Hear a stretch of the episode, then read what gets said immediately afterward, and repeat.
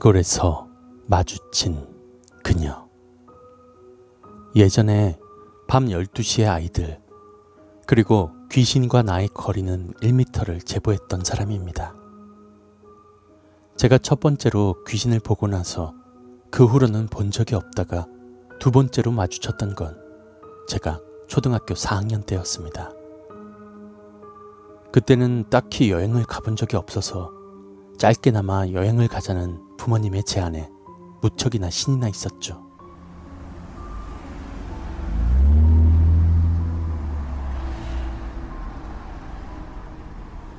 여름방학이 무르익을 때쯤 떠난 강릉 여행.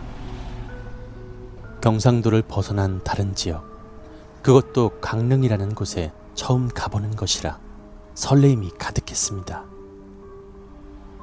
참얼미가 심함에도 불구하고 그날은 잠을 자지 않고 창밖을 보며 어떤 곳일까 상상하다가 드디어 도착한 목적지는 아늑하면서도 시원한 계곡이었습니다.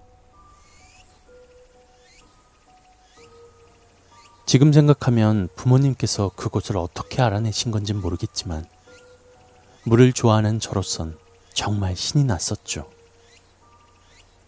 그곳은 정말 아는 사람만 찾아올 수 있을 법한 그런 곳이었습니다. 차도를 중간으로 끼고 왼쪽은 조그만 마을, 오른쪽은 계곡이 있었는데 물이며 공기며 모든 것이 정말 깨끗했고 외부인은 우리를 제외하곤 한두 가족밖에 없는 듯 했죠. 하루 묵을 민박집에서 짐을 풀고 민박집과 그 주위를 구경하기 시작했습니다. 민박집은 시골에서나 볼 법한 그런 곳이었는데 기와집의 문은 모두 한지문. 대청마루가 있고 마당 중간엔 평상이 자리 잡고 있었는데 화장실도 푸세식이었고 수도가도 옛날 남자들이 등목을 하던 그런 수도가였습니다. 곧이어 부모님이 나가서 놀고 와도 된다고 말씀하시자마자 저는 커다란 나무가 있는 마을 중심을 지나 계곡이 있는 곳으로 달려갔습니다.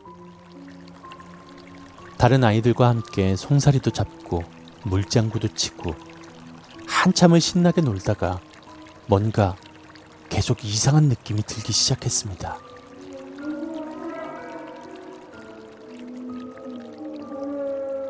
계속해서 한기가 들기 시작했고 속도 좋지 않고 몸이 급격히 안 좋아짐을 느꼈죠. 그래서 저는 노을이 조금 생길 때쯤 민박으로 돌아갔습니다. 시골이라 그런지 해가 무척이나 빨리 지더군요. 저녁 준비를 하고 있는 민박집 아주머니와 부모님을 평상에 앉아 물끄러미 바라보며 배를 쓰다듬기 시작했습니다. 계속해서 화장실을 왔다 갔다 하다 지쳐버린 저는 방 안에 뻗어버렸고 그런 저를 안쓰럽게 바라보시는 부모님과 아주머니가 보였습니다. 식사를 마치고 방 안에 모여 TV를 보시던 부모님을 누워서 멀뚱멀뚱 보고 있다가 조금씩 몸이 괜찮아지는 걸 느꼈습니다. 그런데 계속해서 드는 한기는 어쩔 수가 없더군요. 그러다 무슨 정신이었는지 모르겠는데 갑자기 미친 듯한 허기가 지기 시작했습니다. 엄마, 나 이제 괜찮아졌나 봐. 배고파. 아, 다행이네. 어, 근데 어떡하지? 밥은 아까 그게 단데. 나가서 뭐라도 사먹고 올래? 아, 근데 어두워져서 괜찮을지 모르겠네. 엄마는 걱정을 하며 제안하셨고, 평소에 저라면 그냥 됐다며 가지 않았을 터인데 이상하게 그날은 알겠다고 하며 돈을 받아들고 문을 열었습니다. 조심히 다녀오라는 엄마의 말을 등 뒤로 하고 윗옷을 걸치는 그때 갑자기 빗방울이 떨어지더니 이내 쏴 하는 소리와 함께 장대비가 쏟아지기 시작했습니다. 갑자기 쏟아지는 장대비에 당황했던 저는 문을 열고 멍하게 비를 보고 있었고 곧이어 민박집 아주머니께서 문을 열고는 밖을 보며 한마디 하셨습니다. 아유, 이상하네. 오늘은 비가 온다는 말이 없었는데. 뭔가 느낌이 이상해서 가지 말까 생각했지만 계속해서 허기가 지는 탓에 할 수 없이 아주머니께서 건네주신 그 우산을 들고는 그 마을 구멍가게로 가기 시작했습니다. 가로등 불빛에 의지하며 도착했던 구멍가게에서 빵과 과자를 몇 개 사들곤 비닐봉투를 흔들며 흥얼거리며 가던 그때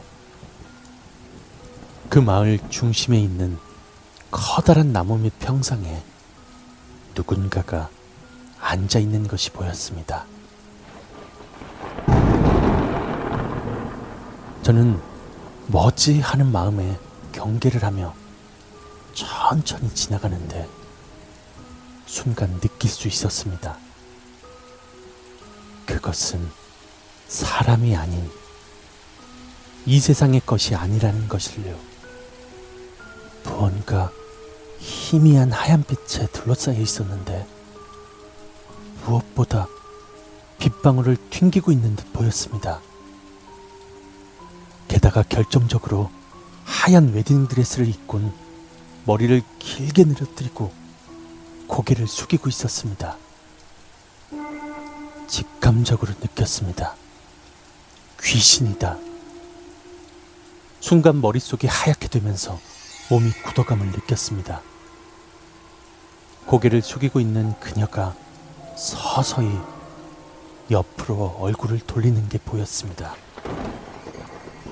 저를 보려고 그러는 것이 분명했습니다. 그녀의 부릅뜬 눈이 서서히 보이기 시작했고 곧 눈이 마주칠 것 같았습니다. 저는 이러고 있다간 죽을 것만 같아서 필사적으로 발걸음을 옮겼고 이내 달리기 시작했습니다. 철벅거리며 얼마나 달렸을까. 민박집에 도착해서 방문을 서둘러 열고 이불을 덮곤 덜덜 떨기 시작했습니다. 부모님께선 왜 그러냐, 무슨 일이냐 물어보았으나 차마 말을 할 수가 없었습니다. 왜냐하면 밖에선 빗소리와 함께 그녀의 흐느낌이 들렸거든요.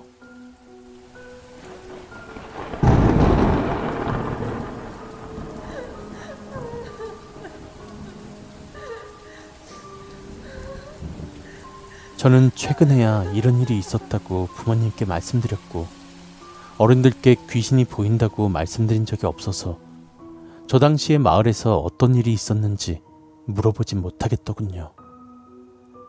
뒷이야기를 들려드리고 싶지만 그 귀신의 정체는 무엇인진 지금도 알 수는 없습니다.